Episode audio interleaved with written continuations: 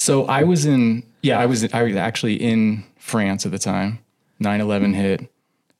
I had friends in New York, family in New York. So you're getting like all the frantic call. And then you're like, first it's just, a, you know, first it's just a tower. And then you're like, the second one, then you're like, holy shit. Yeah. But was, what was really interesting is you're seeing it through the eyes of, of everyone in France. And it was crazy because I mean, everybody just stopped. Mm-hmm. And so you're taking all that in. But, but the reality is by the time I wanted to figure out I, I need to do something, you know, by October, there were ODAs on the ground, Yeah. just decimated everything. That thing was like, I thought it was over by October. So I was like, oh, there's nothing to do. yeah. you know what I mean? But then uh, Iraq kicked off, or at least the drum beat to go to Iraq. And you're like, okay, this is going to be a long, like, yeah, we could, we could still get in here. You still have time. Yeah. Yeah. What's up, everyone? Welcome back to the Mountain Tough podcast. We are so glad that you guys are here. It is our goal to bring you impactful stories that help you live an abundant life. These episodes are short and powerful, and what we're trying to do is bring you stories that help you grow physically, mentally, emotionally, nutritionally, living the Mountain Tough lifestyle. Thanks for coming back week after week and helping us become one of the top mental toughness podcasts in the country. I also wanted to say thank you to everyone who's commented and reviewed and rated these episodes. We are super grateful for that. We appreciate that so much and we love seeing those come through. Also, a special thanks to those that are posting clips from these episodes on social media. We love seeing those as well. And our social media team will try to reshare those as well as they come through. There's a lot going on in the lab. It is fall in Bozeman, Montana. The weather is starting to drop. So we're coming out of summer. It's a beautiful fall here in Montana, and the lab is rocking and rolling. One of the coolest things going on in the lab right now is the MGDs. If you don't know about the MGDs, they started a little over a year ago, and it is one of the most popular products in our app. The reason I want to mention it is because it is crazy how much it is taking off. And the reason it is taking off is that it's a fresh minimal gear workout every single day. So every 24 hours, a minimal gear workout is posted that we record live downstairs. It's fully coached and then it expires 24 hours later. So it's similar to going to a class where it's always new, always fresh, new athletes each time that you're trying to compete with or benchmark with. And we are going into a block right now of some of the most difficult MGDs we've ever done. So if you're looking for a challenge, if you're looking to take things to the next level, the mountain four week mental toughness block of MGDs starts around October 1st. So if you haven't seen that product, dive into the app and check that out. And if you don't have the app yet, just remember you can always start on that 14 day free trial. Just straight from the App Store, 14 days for free, or from mountaintough.com. Diving into today's episode, today I sit down with Nate Kouhana from Anthem Snacks. Nate is a Texas born and raised Green Beret. He did serve with 3rd Special Forces Group. And after being wounded, Nate actually transitioned out and dove down this path of this awesome entrepreneurship journey. The journey took him to Montana, and the journey led him into the jerky industry, which was pretty random, but it did allow him to take a leap of faith and create Anthem Snacks, a veteran owned jerky company with their entire focus on giving back to veterans, active duty special forces, and the entire military community. So, an awesome brand. It's awesome that they're based here in Bozeman, Montana now.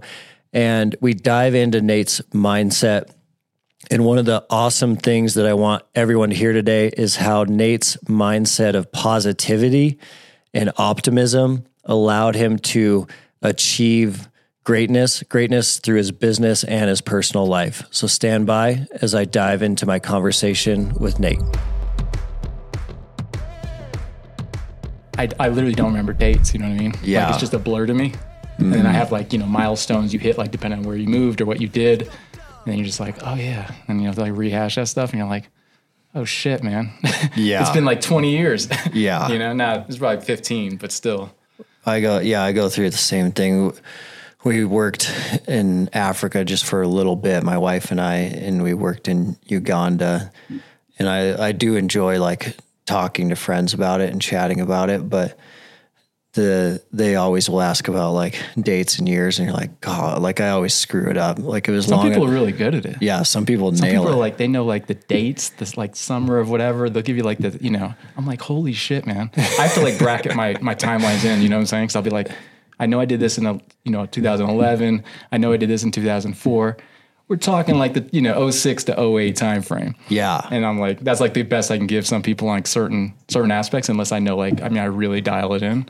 But some people know exactly where they were. It's like tough. the recall is amazing. yeah, Yeah. yeah, dates and times. Yeah. And some people nail that stuff. Yeah, I'm not one of those people. No.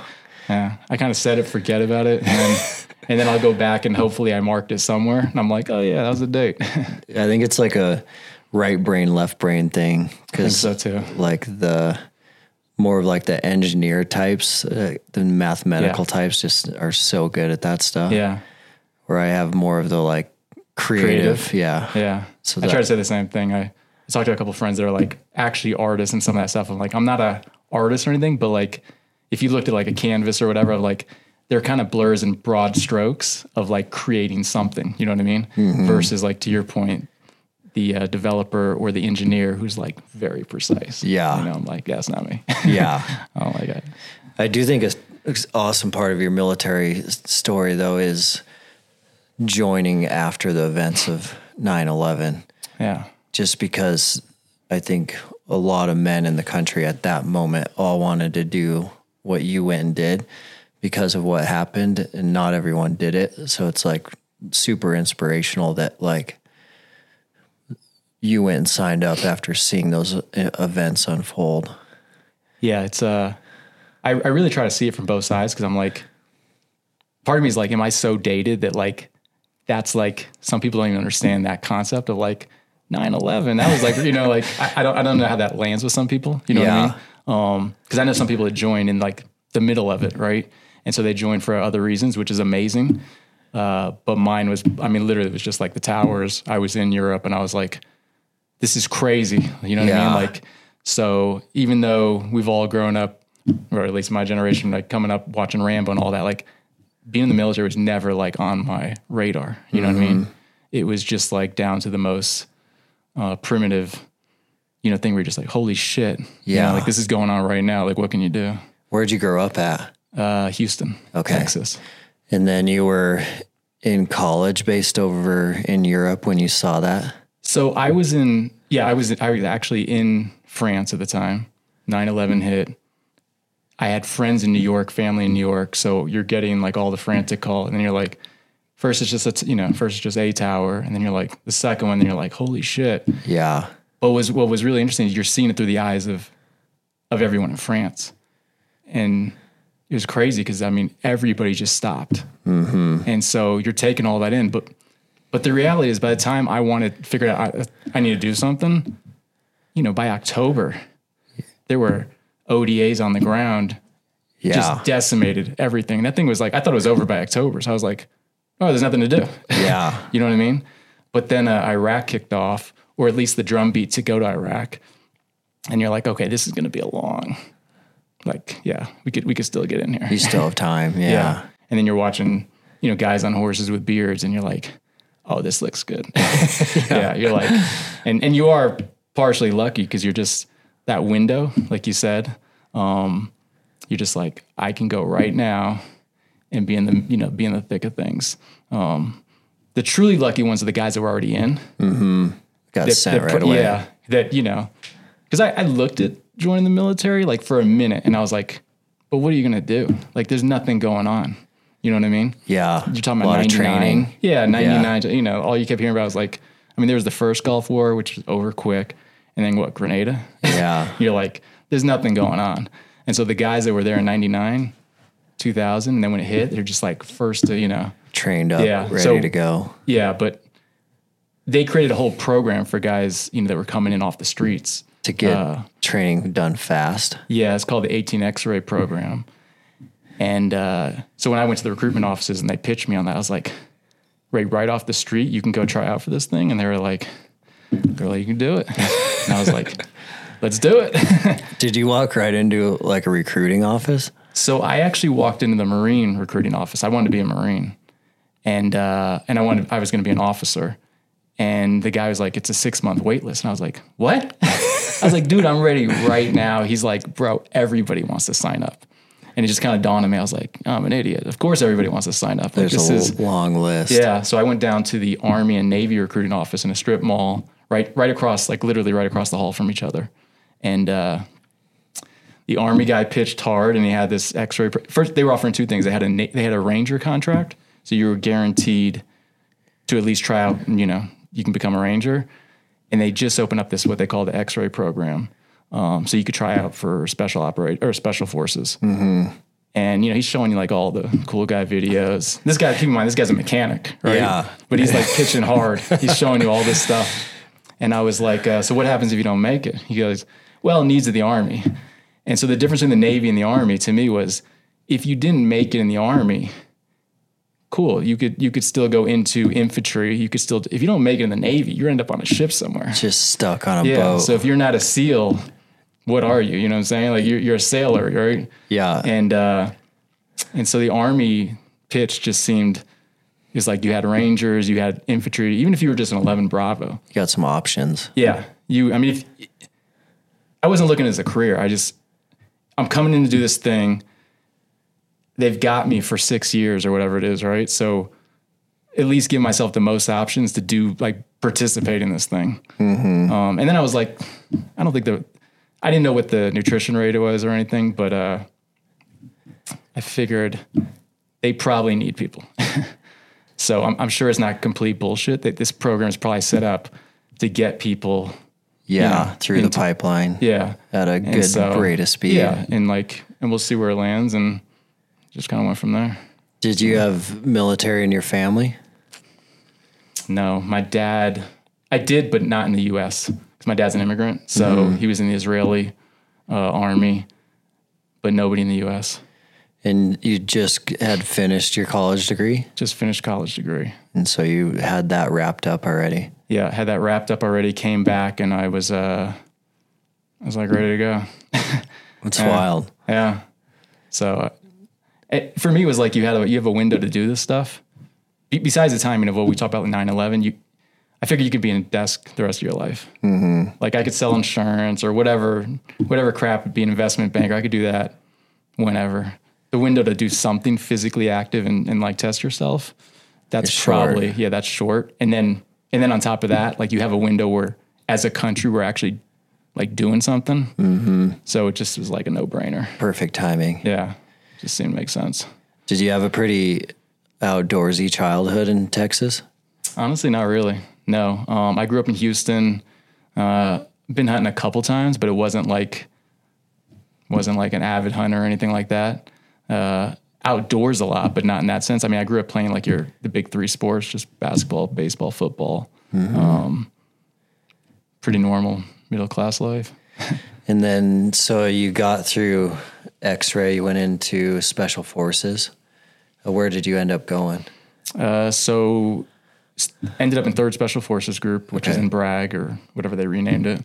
Um, so went to infantry basic training, and then what they had what they call a SOPC program, Special Operations Preparation Course, uh, to get you ready for selection.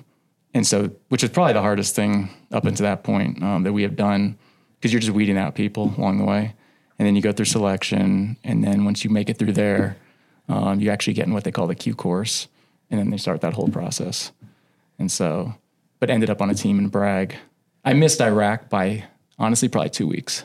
So I showed up to the team, uh, eh, mostly because the language I got assigned. I got assigned, even though I ha- I was at what they would consider fluent in French at the time.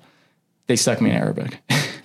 so I wasted six months of my life. Showed up to the team, missed missed Iraq by probably two or three weeks, um, which kind of sucked. But uh, but ended up on like the free fall team, great team. I mean, you show up, you're just brand new. It's like a team of grown ass men. you know what I mean? With all like senior E7s, all wartime experience. You're just like, holy shit, man.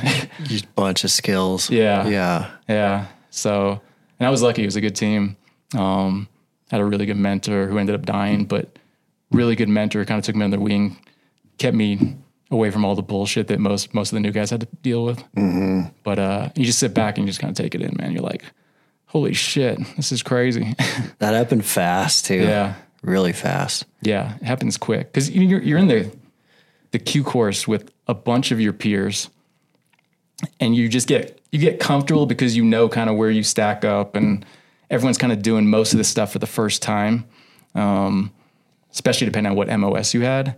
But then you show up to a team and it's like, all right, this guy's been doing it for you know a long time. Yeah. A lot of reps. Yeah, and you don't know any of these guys, and you got to prove yourself and, and all that stuff. And so, then, uh, how long were you there? Uh, so I was got in, came in at 03, left at 09. So about six years. Did Yeah. you did you enjoy it?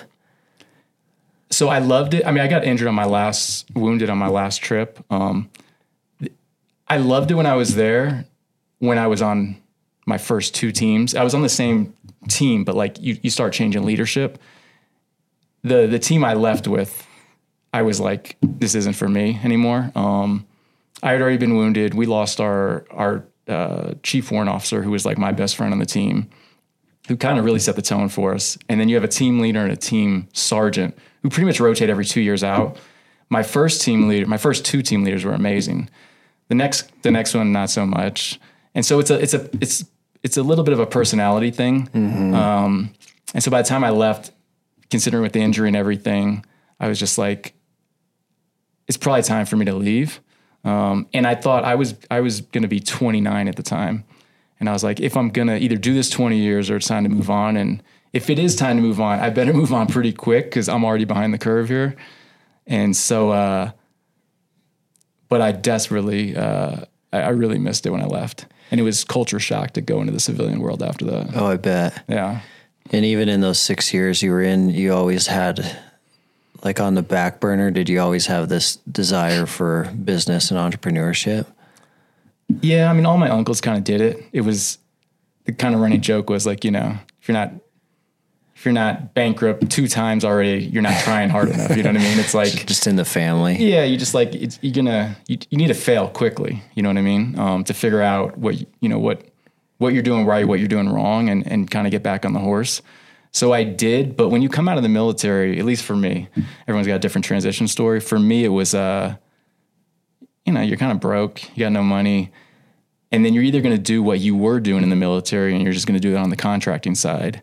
And so I did that for a couple of years. It was like, wait a minute, I could do exactly what I was doing, but get paid better. Get paid a bunch more. Let's do that. You know what I mean? but then you realize, at least for me, um, the further out you go, the less relevant you are because your experience, you know, th- there's going to be newer guys coming out with more experience that are that's more recent. So your, you know, your skill set is getting stale. You're not as relevant in what you're doing. And then there's guys coming out with 20 years experience that have seen kind of everything. And so I'm like, is this what I'm going to do for 10 years? So it's tough to kind of get off that where you're like, the money's pretty good, but it's time to move on. Yeah. And so for me, the only way to do that is like literally just kind of close that door and and just pick like, and I went like 180 degrees the other, uh, you know, opposite way. What happened the day you got wounded? Uh, So we went out, typical patrol. Um, we knew something was up because it was super quiet, and uh, and I had I had intel in the area we go. So I was like the level three, which is kind of the intel guy on the team. So I, most of what we did was uh, based on my target packaging and everything else, and the intel we had on the human side. And it wasn't anything like I planned when we went out. Like, I, I- like we all knew like something was going on. So all the all the women, all the children are kind of gone. The black flags were up, uh, and then we just got ambushed, and uh, we lost one guy who got. Uh, he was an attachment to our team. He literally got shot in the face, Nick, and then I got uh, I got a grazing headshot, and so I was concussed. Kind of came out of it in the middle of a gunfight, but I had like no equilibrium. And And so I kept trying to stand up and falling down, and it's kind of a mess. Um, Crazy. yeah.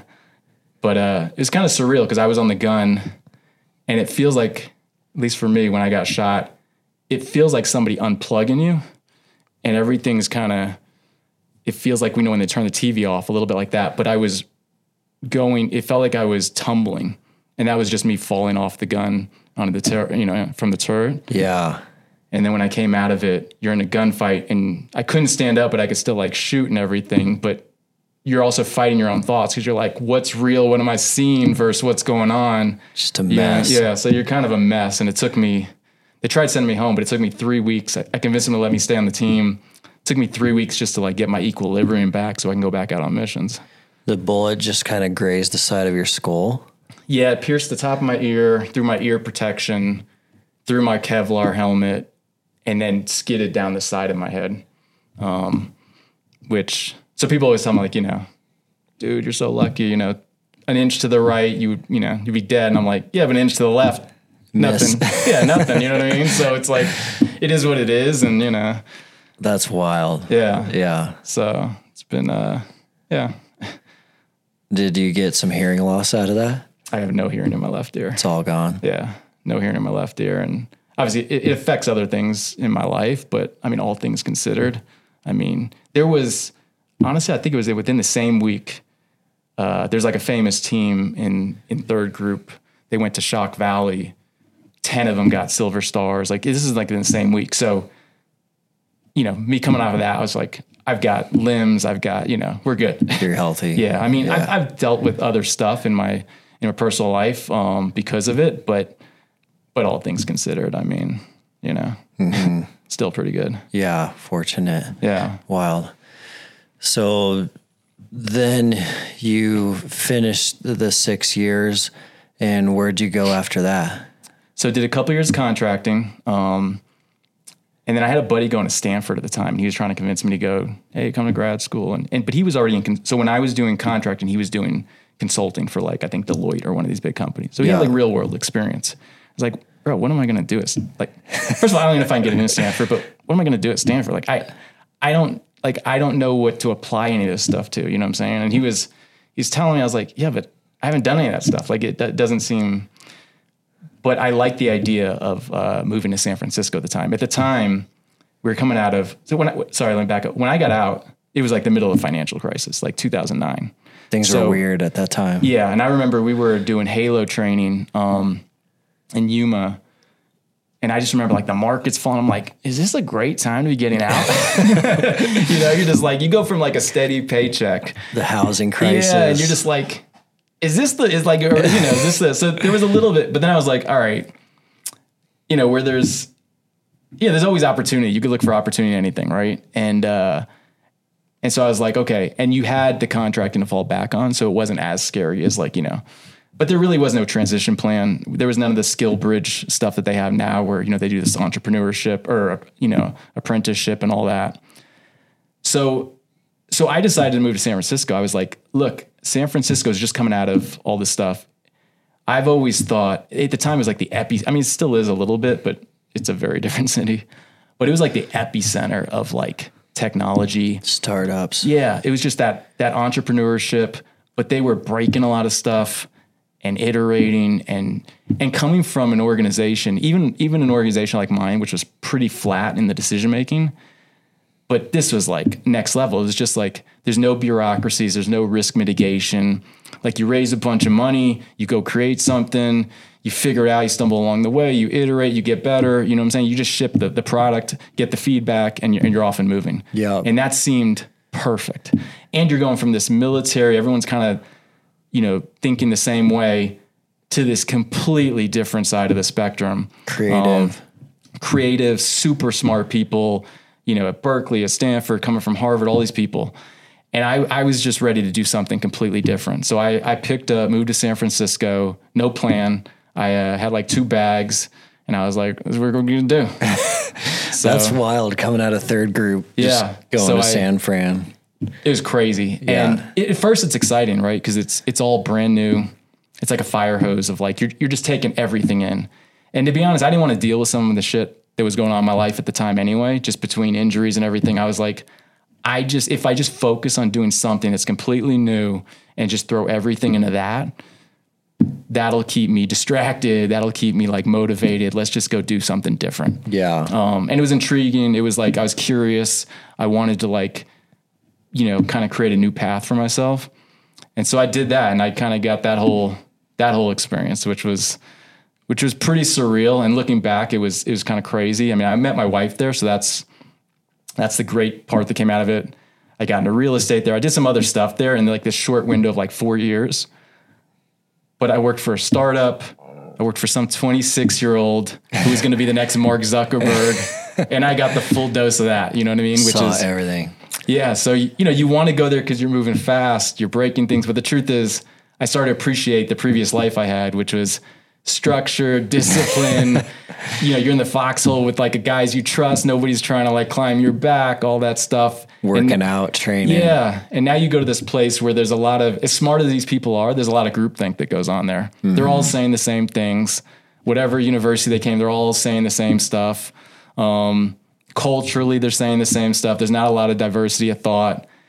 And you're just, the first six months, I, I literally couldn't I didn't know how to function because I was I was sitting at a desk for eight hours a day, which my body just couldn't do. Yeah. You know what I mean? And my boss is coming over to me on one of those like exercise balls and he's just like and I'm like what I'm like, what the hell is going on right now, man? It was like it was pretty surreal. But what was your undergrad in? Just business. Yeah. yeah. It was pretty it was pretty general. Just business. Yeah. And so I showed up, I was so this CEO was the first at the time, his big claim to fame was he was the first intern at Facebook, and Facebook was like the hottest thing at the time. So he raised a bunch of money, all a team of developers, no nobody on the sales or marketing side. So I was like the first non coder, developer, designer guy at the company for sales. And I honestly think he liked me because I was a Green Beret. Yeah. Like he was just like, "This is cool, man." He's like, and I think there was some misconception. He probably thought, "Oh, you're military. Like eventually." you'll build something and like be in charge of people and you're used to running people. I'm like, bro, that's not that's not my thing. you got the wrong guy if you think I'm gonna like, you know, I'm a battalion commander Manage or something. 40 people. Yeah. So but it was cool, but you got to go through the experience of and I got to see firsthand, which affected how I run my business today, is raised a bunch of money with a bunch of pressure. And you got to see the pressure get to him in his decision making. I bet, yeah. yeah. It's it's a lot of pressure to be the next big thing, taking on that kind of money. And it became a little bit of survivor, you know, island over there of like people coming in the door, out of the door, and seeing what that looked like. Mm-hmm. Uh, and I was safe the whole time, but I, it, it, just wasn't coming from an organization where we weren't in for the money. You know, you you had like a mission, you purpose. trained together, purpose. No, nobody's like you know trying to step on you to get to the next thing to like this random thing where everybody's chasing the next big thing and making excuses and is like it wasn't completely different culture. Completely different. It's what actually convinced me to when I left, I was like, I should probably go get some structure from the business world. So I revisited. I didn't end up going to Stanford because I didn't I didn't want to be on any coastal cities after that experience. I was like, San Francisco's not for me, you know. Got to get back to the center. Yeah, it's. I used to joke you know, San Francisco and all California is like a peek into the future. And it used to be as weird as it was, it was like, this is pretty cool. Like you could see them trying new things. And now, and then you were just on like, okay, I'm seeing the future and I'm not liking it. You know what I mean? Like this isn't for me. You know what I mean? Oh man. So yeah. So I, I at that point, I uh, decided I should probably go to business school with some of my experience, take a break from everything and just kind of regroup at that point. So did you go somewhere for an MBA? Uh, yeah, I went to University of Chicago. So we moved to Chicago, my wife and I, and which was good. It gave you like some time to. It gave you for a big city, and it's changed as well now as well. But for a big city, you didn't have all the attitude in New York, and you didn't have all the snobbishness of you know some of what happens in San Francisco. Yeah, it was just a little bit more grounded. Um, Hardworking people. Too. Yeah, and and the University of Chicago, you know, for all the programs I looked at, mostly talk through the data instead of like the narrative piece, which is what I was seeing a lot in in a lot of the places coming out west. You know, it was very much like I'm going to sell you a dream and a, you know this and that, and we're going to change the world. It's like okay, well, not everyone could do that. You know what I mean? It's like, Yeah. you know, at the What's end of the day, the, it's just the black and white? Yeah, like you know, for me, it was like let's just talk through the data. Let's make decisions on empirical evidence or whatever we need to do, and then because I'm a, I'm a very I'd say logical thinker. You know what I mean? Like if you can, if we can have a discussion and, and it makes sense to me, we can move forward. But if you're pitching me some vision, which is great, but I'm not seeing a game plan here, like it, it's going to be pretty tough. You know, So how old were you when you graduated with your MBA? I was old. I was already, yeah, probably 30 some 30, 38 maybe or something. And I imagine this point in your life, like just graduating, there's probably not one moment you ever thought you would be in the jerky business. Zero. Never even thought about it. Nothing. I mean, this is the furthest thing from anything I thought I'd do. I mean, it's look, I never thought I'd be in the military. I never thought I'd be in tech. So in many ways, like it seems like my MO is just to break it down, start over. Figure It's- it out. Yeah, it's uh it's new, it's exciting. I'm curious, I want to learn. I'm not afraid to like work and fail. But then you feel like, okay, we, I, I understand what this is, and I either want to take part in it or I don't, right? Um, the story on the jerky thing is I had a a friend who was also in Chicago. We were looking at doing some kind of business together.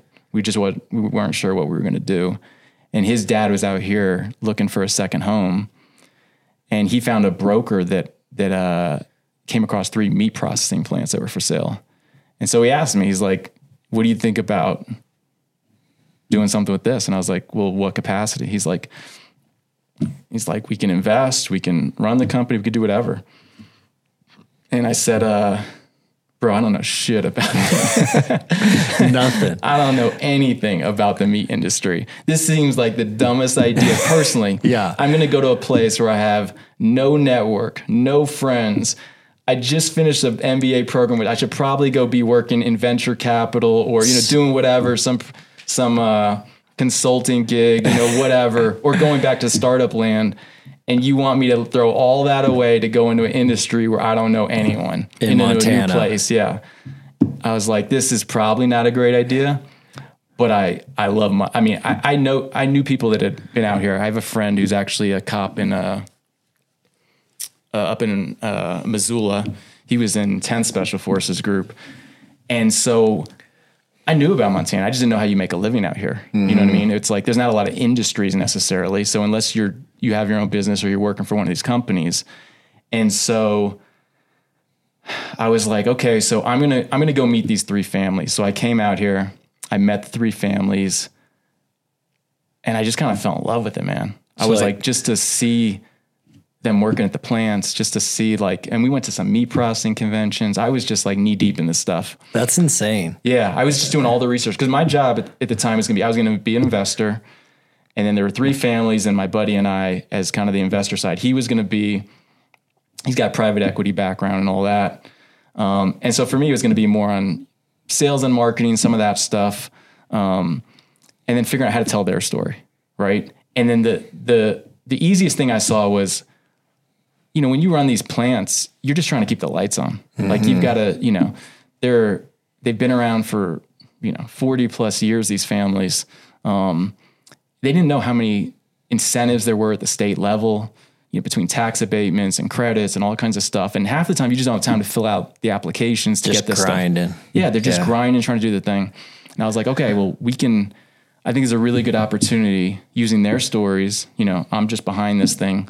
Um, a really good opportunity to brand Montana beef, right? Uh, get a, a grading, a designation, you know, something. Because at the time, what was happening was between all the deforestation, climate change stuff, and all that. And I was like, yeah, but you've got all this beef in Montana. It's a good, yeah, You know high I'm saying? quality Like, and you could do source verified all the way through down to the rancher and just tell the whole story. And I was going to be behind on the, you know, not in front of that and anything. And we'd build like a, a brand new facility. And then you start doing the research, then you start doing the work, and then you start doing the negotiation. And you're like, so I wasted probably eight months doing this thing, going in circles. And it was like a number of things. One, the uh, the next generation didn't want to take over. So they had all gotten their degrees. They're like, I'm trying to get out of this place. I'm not trying to like stay in this, you know, the family business necessarily, right? It's hard to find a workforce here too. The labor's so tight, really hard to find a workforce. The plants were all state inspected at the time, no USDA facilities, which means you couldn't really sell across state lines. Labor's super tight. And then the biggest issue I started fi- figuring out is it- it's almost impossible at the time. Maybe things have changed, but it was almost impossible to do this alone.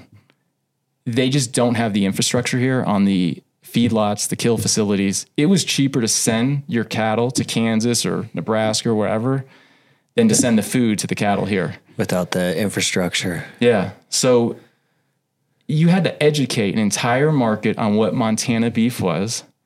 And then at the end of the day, you couldn't even call it Montana beef because it was getting finished somewhere else. Yeah. And so for me, it was like a lot of variables at play. And then the negotiation between the families, it was like when you, they were all a little bit competitive. So nobody really wanted to work for the other one. We needed all of them to roll over Together. yeah, because we need their equity and their expertise to, you know, to put this thing together. And and we wanted we didn't they were all doing the same thing. So we need to figure out, you know, how we make this efficient? How do we get the throughput up and all this stuff in a new facility? But nobody wanted to kind of work for the other guy.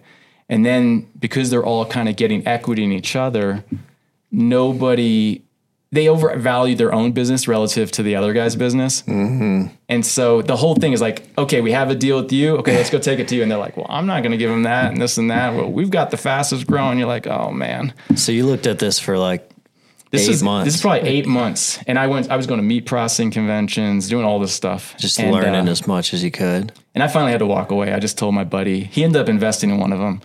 He was trying to get me to invest in one. I was like, yeah, but I'm not here to. If we're just gonna have one plant, that that's not what I'm looking for. Um, and I told him I was like, I I'm just gonna have to walk away at this point. My my opportunity cost. I already sunk eight months into this thing. But I walked away and I said, I think I could do jerky. Because you saw something, huh? Like Yeah, through that just- experience.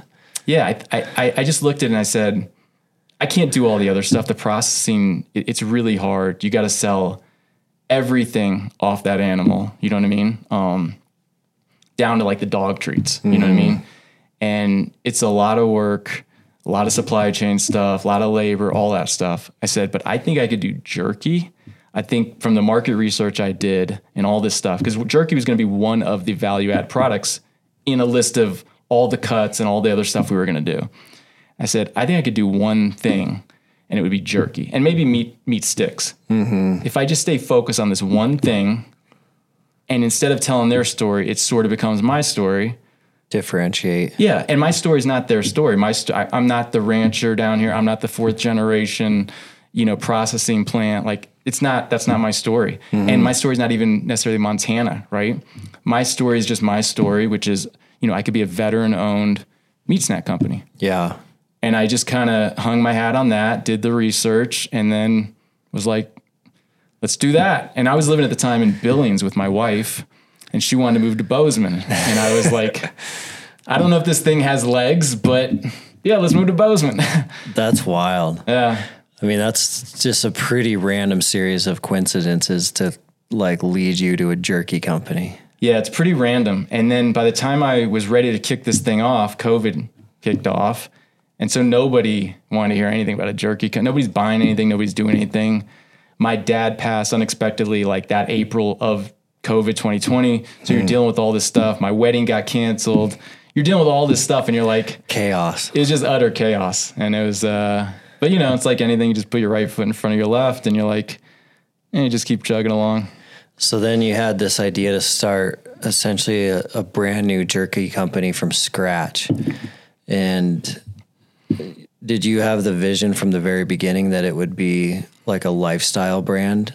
Yeah, I thought that was the only the only way it would work. To be honest with you, from the research I did, the fifty percent of the market's controlled by you know like two companies, mm-hmm. and it's a very crowded space. And the the obvious benchmark is like a, a Black Rifle coffee, where you're like, okay, well, what's a more crowded space than jerky? Well, coffee. That's pretty crowded. You know what I Yeah. mean? And then you're like, okay, well, then you start, and you know, ev- everyone in the military space knows those guys. So you're just like, and they built a lifestyle brand, right? And so you're like, okay, well, I don't know if we'll ever compete to get on the shelves um, and move off the Jack Links of the world because it's a lot of pay to play and, and they own that space. But I don't need to move them off. I just need to move off the number seven guy. You know what I mean? To get on there. Yeah. And how do you how are you going to get on that shelf unless you differentiate? And the only way to differentiate in this space, because you know jerky's jerky. I mean, it needs to be good jerky, but it's a it's a commodity. It's meat. The only way you're going to differentiate is your packaging, your story. That's really it. And part of your story is being a lifestyle brand, like showing that you have an audience, um, you know, and just going that route. And so I knew from the beginning that was going to, like, we had to play in, in that space. And then your your lifestyle is for Anthem is is veteran owned, pro military, supporting the military, supporting the country. What does Anthem stand for? Yeah, so it's it's interesting. You know, when I came up with the name, everyone was always asking how I, how we got the name. What does it stand for? It's a combination of a few things, right? One, you you need to trademark something. Yeah. so what what's on the list of things you can trademark? Uh, at the time, you could see where the country was going. Uh, one of my favorite books is actually Anthem by An- Ayn Rand, and uh, it was about you know rediscovering like your individuality during dark days, you know, dark times, and all this stuff. And so a combination of that. Also, there was the kneeling of the anthem stuff going on.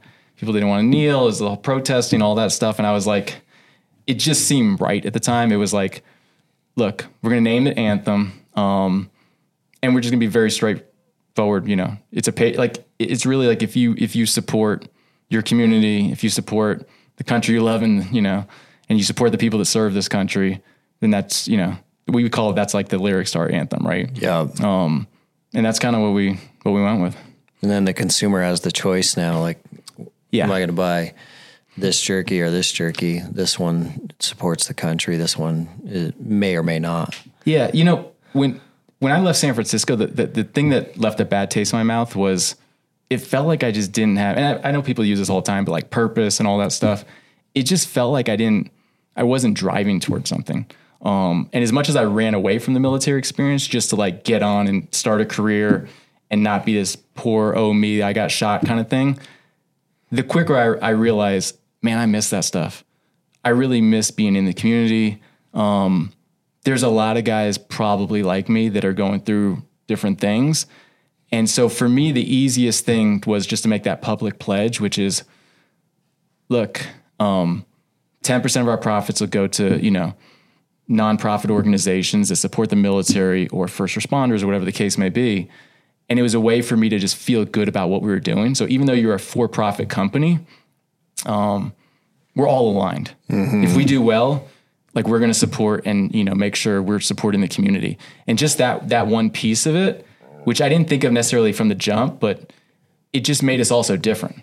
Which is not necessarily that other people aren't giving back, but it's a direct.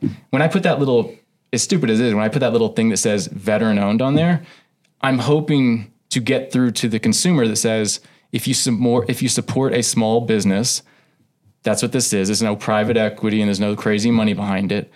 And uh, and when you do that, not only is it a small business owner, it's a small business owner that you know serve the country. Yeah. That's the only way to fight these guys that have so much money, so much marketing power, where you have to kind of cut through all that stuff. That's pretty awesome. Yeah. Yeah. yeah. it gives you it gives you a key communication message right to that person that's maybe buying this at a gas station Yeah, that can kind of change their whole perspective, which is awesome. yeah. So I'm I'm thankful. It's a it's it's still one of the nonpartisan issues. No matter what side of the aisle you are, most people still support the you know the military in some capacity. Yeah. And so it just seemed like uh it seemed like the easiest thing to do was to kind of lean into that without being over the top.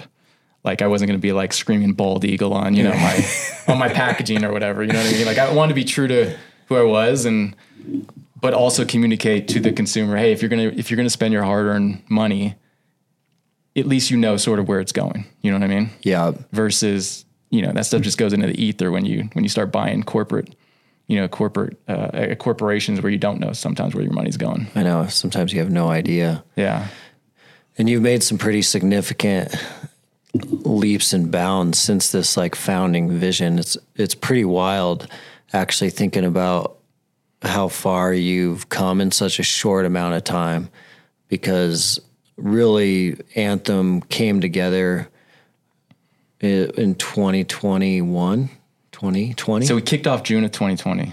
So, like three years in, you've made some significant, impressive progress. The one that is huge for like anyone who is from Montana is the town pump deal for sure. Because town pump, if you're not from Montana, you might not be familiar with it for our listeners, but for Montanans, town pump is like the king of Montana from a retail perspective. Like there's two town pumps in front of our gym here in Bozeman, like um, less than a mile apart. Yeah. Just massive gas station convenience stores. So for a product like yours, getting into town pump in Montana is like a phenomenal step forward, a phenomenal milestone. So how how did this like go from vision to where you're at today so quickly? Yeah, look, I mean, you can never do anything alone. You need help, you need breaks, all that stuff. We had um a guy by the name of Dustin Frost who worked at the I'm blanking on the name, but it, it was essentially it was to help veterans through the uh, economic some Montana Economic uh, Business Association or something like that, and he made the introduction to Town Pump for me. I, I came to him originally. I said, "Look, this is kind of my idea." They were helping, trying to get us into um, like government contracts and stuff like that because I didn't know anything about that process, and which didn't end up. That's not really the way we need to do anything. But in that process, I kind of showed him my business plan to him and his team. You know, the business plan, you don't need it. It was more or less just to kind of, for me to get my ideas on paper, how we saw this thing, get some feedback. And he was like, well, I'll introduce you, you know, I'll introduce you a few people and if, you know, take it from there. And to his credit, he introduced me to a buyer at Town Pump. At the buyer at the time is, is also a family member of the Town Pump family. I had a meeting with him. He loved it. That's wild. yeah. And he's like, uh, I'm going to give you a shot. And that's really how it started. When, and you can't overstate how important that is because pretty much what you said, regardless if, if you're in Montana, everyone knows who Town Pump is. Even if you're not in Montana, you've now got a hundred store chain that you now have credibility. You can say, instead of being in a hundred different random small businesses, you can say, you know how to service a chain with a hundred plus stores. The distribution. Yep. You could just take that case study to Yep. anyone and you else. could take and you could say, well, I did that in Montana. I could do that. And you could just pick a state, pick a whatever. And you're in, you're talking to the distributor. You're, you're kind of just, you're getting all those reps doing all those things. And it started slow. I had to drop ship everything initially, which is not the way you should be doing anything. um, I was literally calling every single store to see what the, you know, is a mess. And then I eventually changed to a distributor. We kind of like earned our way onto the pegs and the, the inline schematic. And then, uh, and then eventually, you know, we we kind of got into McLane, who's like the big distributor, and it was it was great because I got to take that, and it led to us getting Wawa down the road and some of these other um, C stores, which is just like, okay, we did a 100 I mean, it's a big leap to go from a hundred to a thousand, but yeah. but we did a hundred here, and you know, we're we're fine. So let's you know, Keep let's do this. Yeah, let's just keep scaling. It was probably kind of freaky at first, huh? When you got that first town pump agreement. Yeah, it was it was a little surreal because I mean, at first you thought, okay, we're going to be an e-com business because nobody will put us on shelves. So you're like, okay, I need to figure out. And I was talking to you about this before, like the the customer acquisition cost to the lifetime value ratio doesn't really work out for jerky. Um, It's not it's not the same as selling, you know, uh, a hunting pack or something where it's you know it's a high price item Yeah. this is a convenience item. So shipping could cost more than the actual bag of jerky. And so you're trying to figure that out and you're like, okay, we got to get on the shelves. But you're only one person at the time. I can't go door knocking on every small business in Montana to get on the shelves. So you have to figure out where where can you be the most efficient with your time? Where can you show your story and get the kind of the most bang for the buck and all that stuff? And then so when you got the first order from from Town Pump, it was amazing Yeah. you felt like okay like i've i've i'm onto something here We can do this. we could do this yeah Did the similar use case kind of happen with the United Airlines deal? How did that come about? Yeah. So the, the three big breaks I had was Town Pump, and the next one was Scheels. Yeah, Right. Scheels is big. Yeah. So we got into all the Scheels, and that was then a different use case. And then the big break we had was United. Um, you know, for me, it was like, where can you go compete where others don't have the advantage? C stores, which is like where 70 plus percent of jerky is sold, It's competitive. super competitive. Um, you've got sales reps that are out there, you've got brokers that are out there, you've got distributors that are working all that stuff, and then you have buyers that are, you know, picking and choosing based on numbers that exist already. So you have no numbers. They want to see what you know how you're doing. You're like, yeah, but if you don't give me a chance to sell, like I can't, I can't show you any numbers. Yeah. Um, So it's very tough. So I started looking at, well, what segments or industries are out there that I think my story would resonate with that that Jack Links or some of these big guys can't just like bully their way into. That was that was a pretty phenomenal idea because jerky probably wasn't really being served on flights. Yeah, there, there's a little niche for it, but but you're right. It's it's a so it's already tough to be on airlines. I, I started learning all this stuff. They they rotate the menu all the time because they want to stay fresh. They want to stay. They want to be what's kind of trendy. Sometimes proteins in, sometimes it's out. You know, all these mm-hmm. different things. And I just knew it wasn't going to last forever. So there's trade offs. You know, if you can get into a town pump, you could be there 15 years, right? Sure. or Scheels or something. If you get an airline, like, you know, you probably got like a 12 month rotation and they're on to the next thing. And maybe you could circle back or whatever. But I needed like a big bang. And so I, I focused on home improvement, just all the all these niche categories. So it was like home improvements, it was outdoor sporting goods stores, which we got Scheels, and then it was airlines. And uh, and luckily story resonated. Um, and we we inked a deal, which ended up being 18 months, um, which is longer than I expected. Learned a ton. you know, you, you- have to, you have to change your packaging and stuff to like So tiny we- small bags? yeah, so they wanted a one ounce bag. So that was the least of the stuff I had to do. It was like you had to do logistics, you had to do food safety. You know, nobody in the C store space cares about. I mean, you're USDA already, so that's good enough. Airlines, not so much. Like they have a whole, level. yeah, they, it's a next level on the food safety. That you know, all the the QA stuff, all that stuff, and uh, and the QC. And so, and you had to just scale. You had to go from okay, we're doing 100 stores town pump, and there's you know there's 30 Scheels or whatever. That's not the same as like you know doing 100,000 units a month. You know what I mean? Like Jeez. it's it's just massive volume, and it was a nightmare going into the back end of 21 because all the supply chain stuff was just a debacle. Like getting beef was hard to do the prices and you know you're locked into a, you know like we talked about before you're locked into a contract. I've got to fulfill this contract at this price. You got to deliver. you got to deliver and and so and everything all the inputs you put in beef cost me this much freight cost me this all that stuff was out the door. And we had lost pallets we had to go rescue we had all kinds of stuff. And this was where like and so one of the guys on my team was a former teammate of mine um, never done freight before never done anything. And i just kind of tasked him with it. And the good thing is you just solve problems like I mean, you're you're you're you're doing everything outside of the box just to make this. I mean, you're hiring people that aren't technically in shipping to go pick up and save pallets, to go do overnight things where you can't do that if you're going through the big freight companies because you're only allowed to drive a certain amount of hours or miles a day and all this other stuff. You guys are scrappy. Yeah. Like you just there's no choice. Like because if you don't if you don't fulfill that order, they're gonna get rid of you. Yeah. they're gonna get rid of you. You know what I mean? And they don't care that the world's falling apart. You know what I mean? And you're, So- you're still running on a pretty lean, scrappy team. Yeah, it's still it's still super scrappy. Um, You think that's one of the keys to your success? I think so. I mean, we're, we're definitely taking more chances this year. I mean, we, we actually have a, a physical space now here in town. Um, I'm making investments into kind of getting us to that next level. Obviously, some of the sponsorship deals, all that stuff. So you got to pick and choose. But but early on, I thought it was the only way we would survive.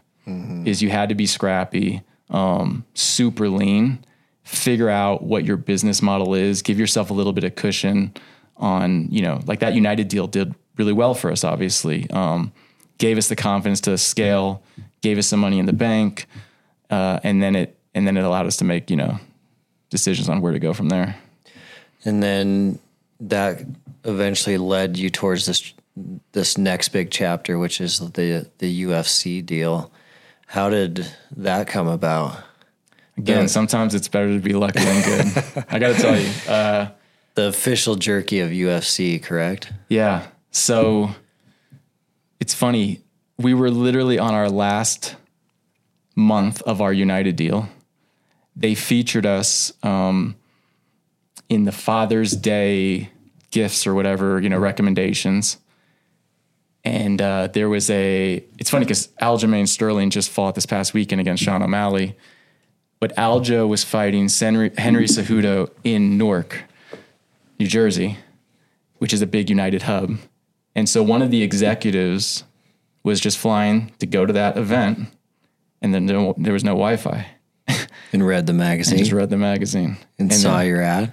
And just saw it was it wasn't even- feature. yeah, it was just like kind of a feature, and he uh, he emailed us, and I was like, this is bullshit, uh, you know, and uh, took the call, and we started that whole process, and uh, they so it's it's good because they found us.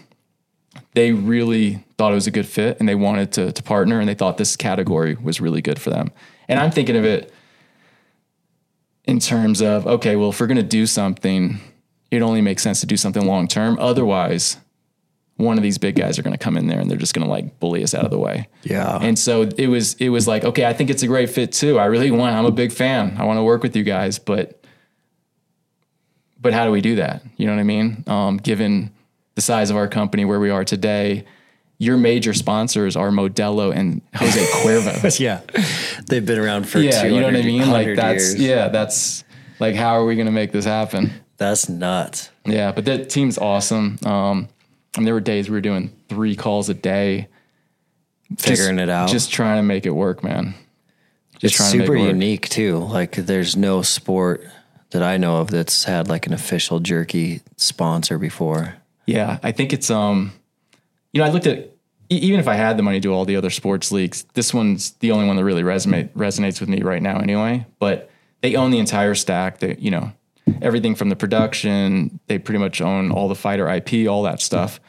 And so when you look at this, you're like, okay, you've got a partner over there where you can make quick decisions. You know, it it uh, and the beauty of that sport, nobody watches replays of football games Mm-hmm. you could watch a knockout or that fight six years later and you're still on that octagon. You're still watching that thing. That's pretty amazing. Yeah. So the long tail of this is uh, is really good. And you know, a big part of our deal is we get to use their marks. So on our packaging, whatever the case may be, on our signage, uh, and so it's uh, it just seemed like a really good opportunity. That's insane. Yeah. That's pretty cool how that came together. Yeah, it was uh it's fun and we've got, you know, a lot of things in the works with them. We're trying to do everything from the giving side to even their power slap stuff, like just everything. Like just trying to figure out like how we fit in the mix. Um, where's their opportunity? And we're working on the packaging right now to get that rolled out. So I think we'll really hit our stride in Q4. We're we're like full on in swing of this thing. Going into next year, where you go to a lot of these food shows and everything else, and we have an opportunity to set up. We've got all the signage. We've got um, we've got a pretty good track record on you know big clients we've worked with, big customers.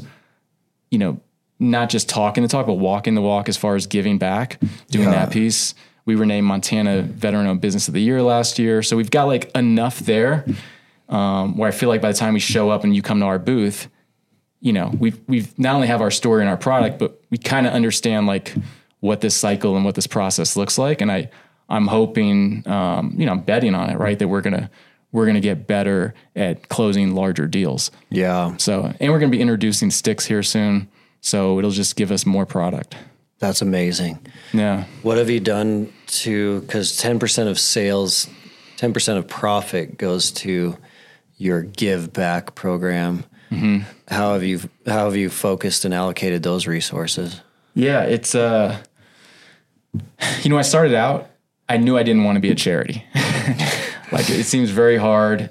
It's uh It's different. it's, it's different. It's a it's a totally different thing. And I wanted to, I, I wanted to be a for profit. Like it was important to me to show that we can be a for profit company and succeed and compete.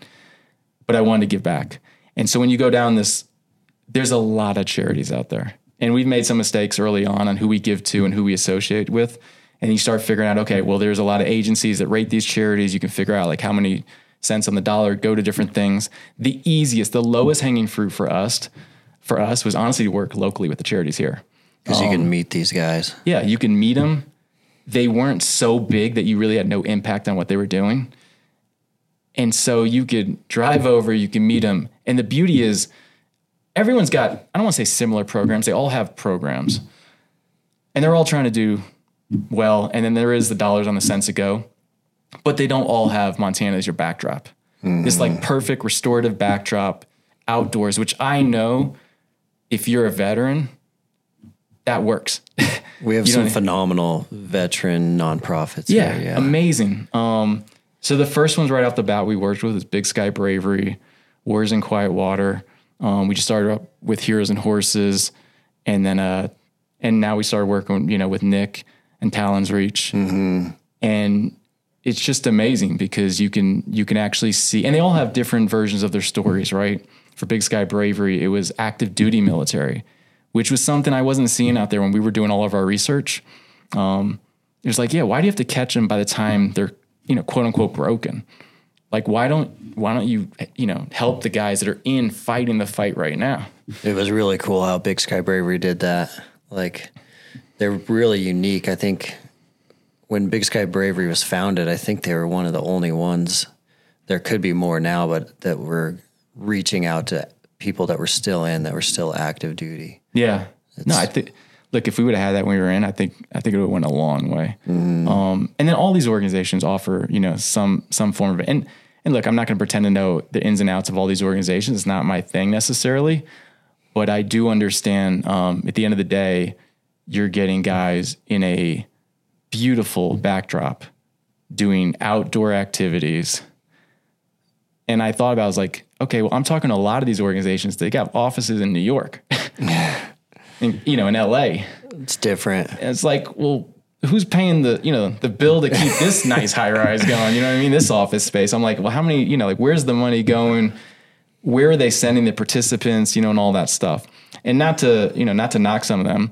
Um, and we work with other ones. We do ones that do scholarships. We work with, uh, you know, other ones that are just kind of closer to home for us in the special ops community that help, you know, former Green Berets and stuff like that. But we're agnostic. We we do we've worked with all kinds of charities, not necessarily partnering officially, um, but cutting the check like we did Warriors Heart Foundation last year. Um, you know, that help people with PTSD and stuff like that. So we'll do a campaign specific. We did a pull up challenge for them. Uh, I think we did 10,000 pull ups a day for four days. And so, and we teamed up with GBRS Group, which is, you know, pretty much uh, tier one, tier one uh, SEALs Yeah. and you know they have like a whole fitness program and everything and so at the end of the day it's just like we can work and partner with organizations and we don't have to necessarily be partners with them Sure. um, just like you know if you're doing something good it's our mandate to cut checks you know It was really smart how you set that up. That like I envy a lot, and I think it's a really good tip for any other like young entrepreneurs out there that are getting something off the ground. Mountain Ops did a similar thing, and I was able to have a con conversation with Trevor, the founder of Mountain Ops. But since day one of the founding of that business, he committed to giving back a certain percentage of every single product that was sold and your structure is very similar to his structure and it's a game changing movement because like when he started he was pretty small and that wasn't much cash he was able to give back. But where they are at today it's like life changing game changing checks that he's able to write. And so like just making that part of your business from day one or from early on where like part of the business is that just we're going to give back a certain percentage. Then because the opposite in going the more traditional route is very difficult where you have to you still might have a purpose and a mission and want to help out as many people as you can but you have to go figure out where that money's coming from and you have to rea- reallocate some money to make that happen. But the way you formalize that that process is pretty brilliant Yeah, I appreciate it. it. It wasn't, it was a little bit by design, but it was also a little bit by accident in the sense of, like I said, I want to be a for profit. At, times I did tinker. I was like, you know what? I'm fine if you did run this as a nonprofit and I just pulled a salary, but I'm doing what I love doing and I'm helping people. The issue was if you do that, you cap yourself off, right? I know coming from the investment community, everybody says that sounds great, except it's hard to it's hard to to look for investors that want to give money to something that doesn't make a profit, mm-hmm. right? And so to me, it was like you may need capital to get to ultimately what you want to build. Why would you kneecap yourself off into something that says, "Hey, we don't make a profit here. There's no P and L. We give everything away." No investor is gonna, no capital allocator is gonna give you know money for that. Sure. And so then I looked at it and I said, okay. And it was a, it's a fine line because there's a lot of corporate, you know, entities that play this game and it's mostly bullshit PR. Sure. Right. They pick whatever the trending thing of the day is. They give a little bit of, you know, money and they blow it up. They spend more on marketing than the actual giving part just to like, you know, bullshit their way to the consumer. Mm-hmm. And so for me, it was just like, look, I'm going to be very transparent with this. Um, we made, I think we made $70,000 that first year so there was no profit. You know mm. what I mean? And I still gave like twenty thousand dollars. You know what I mean? Like it yep. was just because it was like, look, if you're gonna do this, just do it. And we've kept up that whole thing. I mean, last year we gave over a hundred thousand dollars. You know, I mean, this year will be harder because we have the sponsorship stuff and all that. Yeah. Um, but we still just give wherever we can. And to me, it's like just be transparent about it. Um, just just be who you say you are. You know what I mean? That's amazing. It's gonna come out. If you're full of shit, it's gonna come out people are going to figure it yeah, out. they're going to figure it out. And so why take the short, you know, take the short path where you, where you think you're taking a shortcut only to like fall flat on your ass and be embarrassed, you know, down the road. Yeah. People pick up on that yeah. so fast. And you can't recover from that. Like yeah. you're not going to recover from that. If you've been bullshitting people, and I've seen it in the, pro, in the, uh, in the nonprofit space, you know, I mean, you, you don't recover from that. mm, no. Yeah. Do you think a lot of your like drive, discipline, and motivation for entrepreneurship, you think the the mindset you kind of forged through the military has been helping you a lot with your ability to to create a business out of thin air? Yeah, honestly, um, a couple things. One, and not to say other people don't go through adversity, but you're in an environment where you're going to experience. You're not. You're not always going to be the winner that's first off. So mm-hmm. you're gonna have to learn to to lose, um, and it's not losing. You're just gonna learn. You're gonna get better, and so it's not a it's not nothing to be ashamed of. You know what I mean? Like you're just gonna pick yourself up. So that resiliency, that uh, that experience you have just going through some adversity, whether it's in a training environment or a real life environment, um, helps you kind of just work your way through things. And then a lot of the stuff is, you know, I started learning especially when I went to business school, there's a lot of specialists out there. And you, and you need specialists in the world, especially if you're like a, a very um, polished company or mature company. You need people that are like just really good at their discipline. But when you're a startup, it's like being on a team where you you know there's nine guys, everyone's got an MOS. You're going to wear a lot of different hats. Yeah, you're going to plug a lot of different done. holes. You just at the end of the day, you're just trying to solve problems, and having a specialist who like sits behind the cubicle and only does this one thing, that's not going to work. Mm-hmm. And so you've got to be unconventional with some of your thinking. You've got to be a little bit of a risk taker without being reckless. Um, and you've got to be able to self just, you know, like we said, brush yourself off, um, make the best decision you can given the data you have. And then just know you got to stick around. So don't be like careless. You, you know, you can't bet it all necessarily, but you're going to have to stick around um, and hopefully you get more swings at this thing. And over time, you know, if you bat seven, you know, if you bat 300, let's say, you know what I'm saying, and you pick the right opportunity streams, you're going to be successful. And I think just that discipline, knowing the hardest thing I tell entrepreneurs is it's too easy to get pulled in a lot of different directions. Like you start a company, you want to sell this one thing, and then all of a sudden you got like 100 products, you got 100 storylines going on. And for me, it's like, I just want to focus on one thing and compound that and get better, get that compound effect by just getting better at what we do before we branch out. Because I'm probably not talented enough to do a hundred different things, you know? So let's just do the one thing or a couple things right. And so just staying disciplined on that piece, I get that from like my military experience, which is like there's a job to do, stay focused on the mission. There's gonna be, you know, the plan's gonna go astray or you're gonna have to call a frag or whatever the case is, but but understand what, you know, be have intention with whatever decision you're gonna make and make, make the best decision and then just have the discipline uh, to stay the course and just work your ass off. Yeah. I think if you do that, you've probably got an 80% chance of success. I totally agree. So much of entrepreneurship for me and for us at Mountain Tough has seemed to be a lot of like you just never quit. Like it's a game of perseverance and it's just one foot in front of the next day after day, year after year, and that it just combines and just adds up. And a lot of a lot of startups that are really successful always from the outside look like these overnight successes.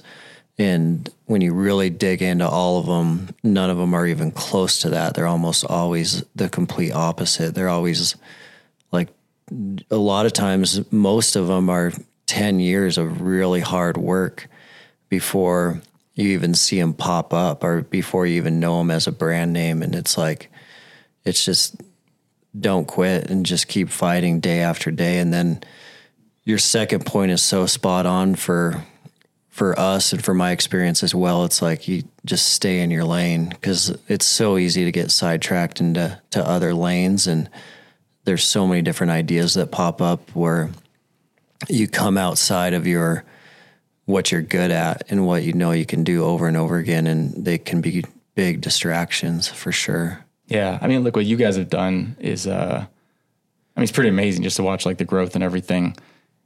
And you're you're super hyper focused on you know you know exactly what it is you do, and you know you could you're not even deviating. You you know you're you're adding complementary things that, that fit into what you guys do. Um, but I know people that like they start venturing. Mm-hmm. It's like and they and you get caught, especially in coming from the military background, what seems to be a lot of people want to be the cool guy stuff, and it's it's constantly it's a very competitive space in the tactical space and all that, and you got to show you're like the best and the baddest and all this stuff, and it's like that's that's challenging. Yeah. you know what I mean? Yeah. So I'm over here in this other lane, you know, which is jerky and meat snacks.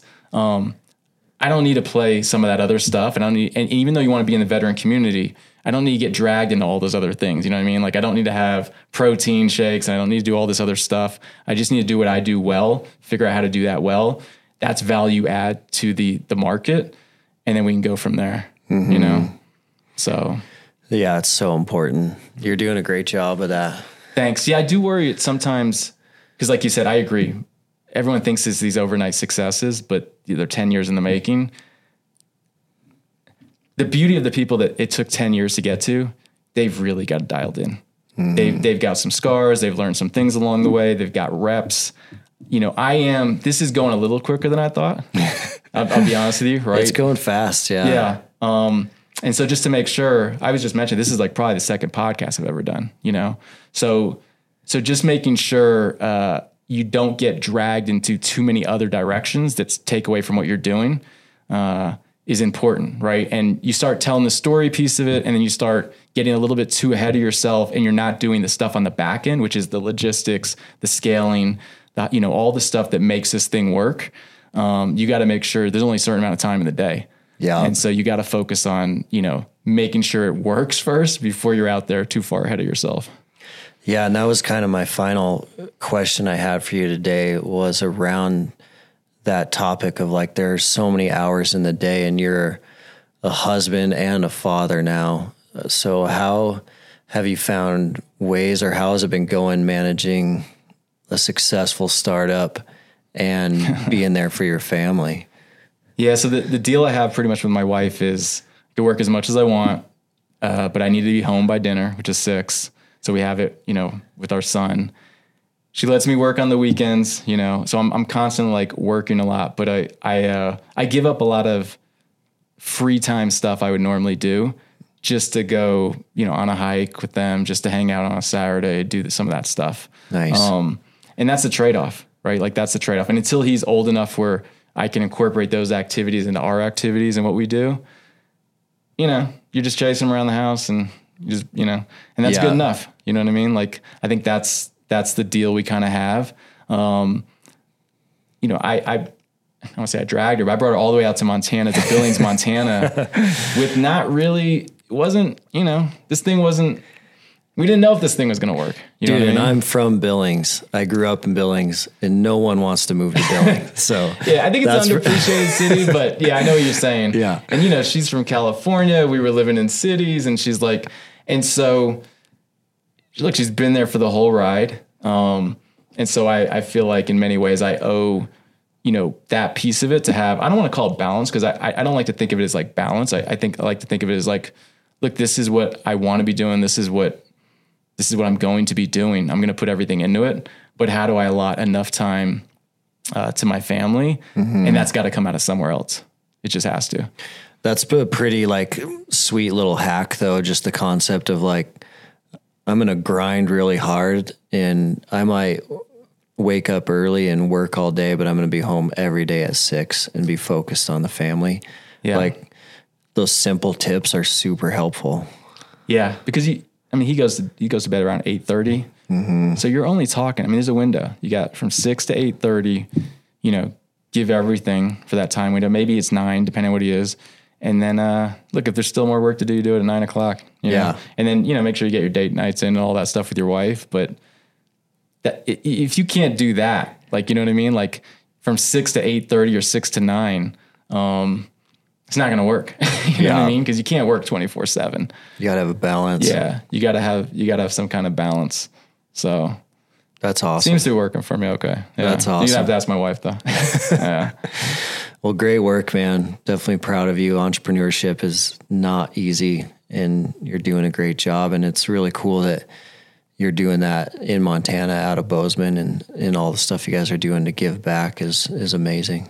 yeah, I appreciate it, and it was uh, it was awesome to be here today. It's just to see what you guys have built, to do the workout with you guys. It was, it was pretty intense. So Yeah. Thanks for coming by. That, that workout was fun. The cold plunge was fun. cold plunge was great. Yeah. it's amazing. yeah, yeah. I need one of those. Yeah.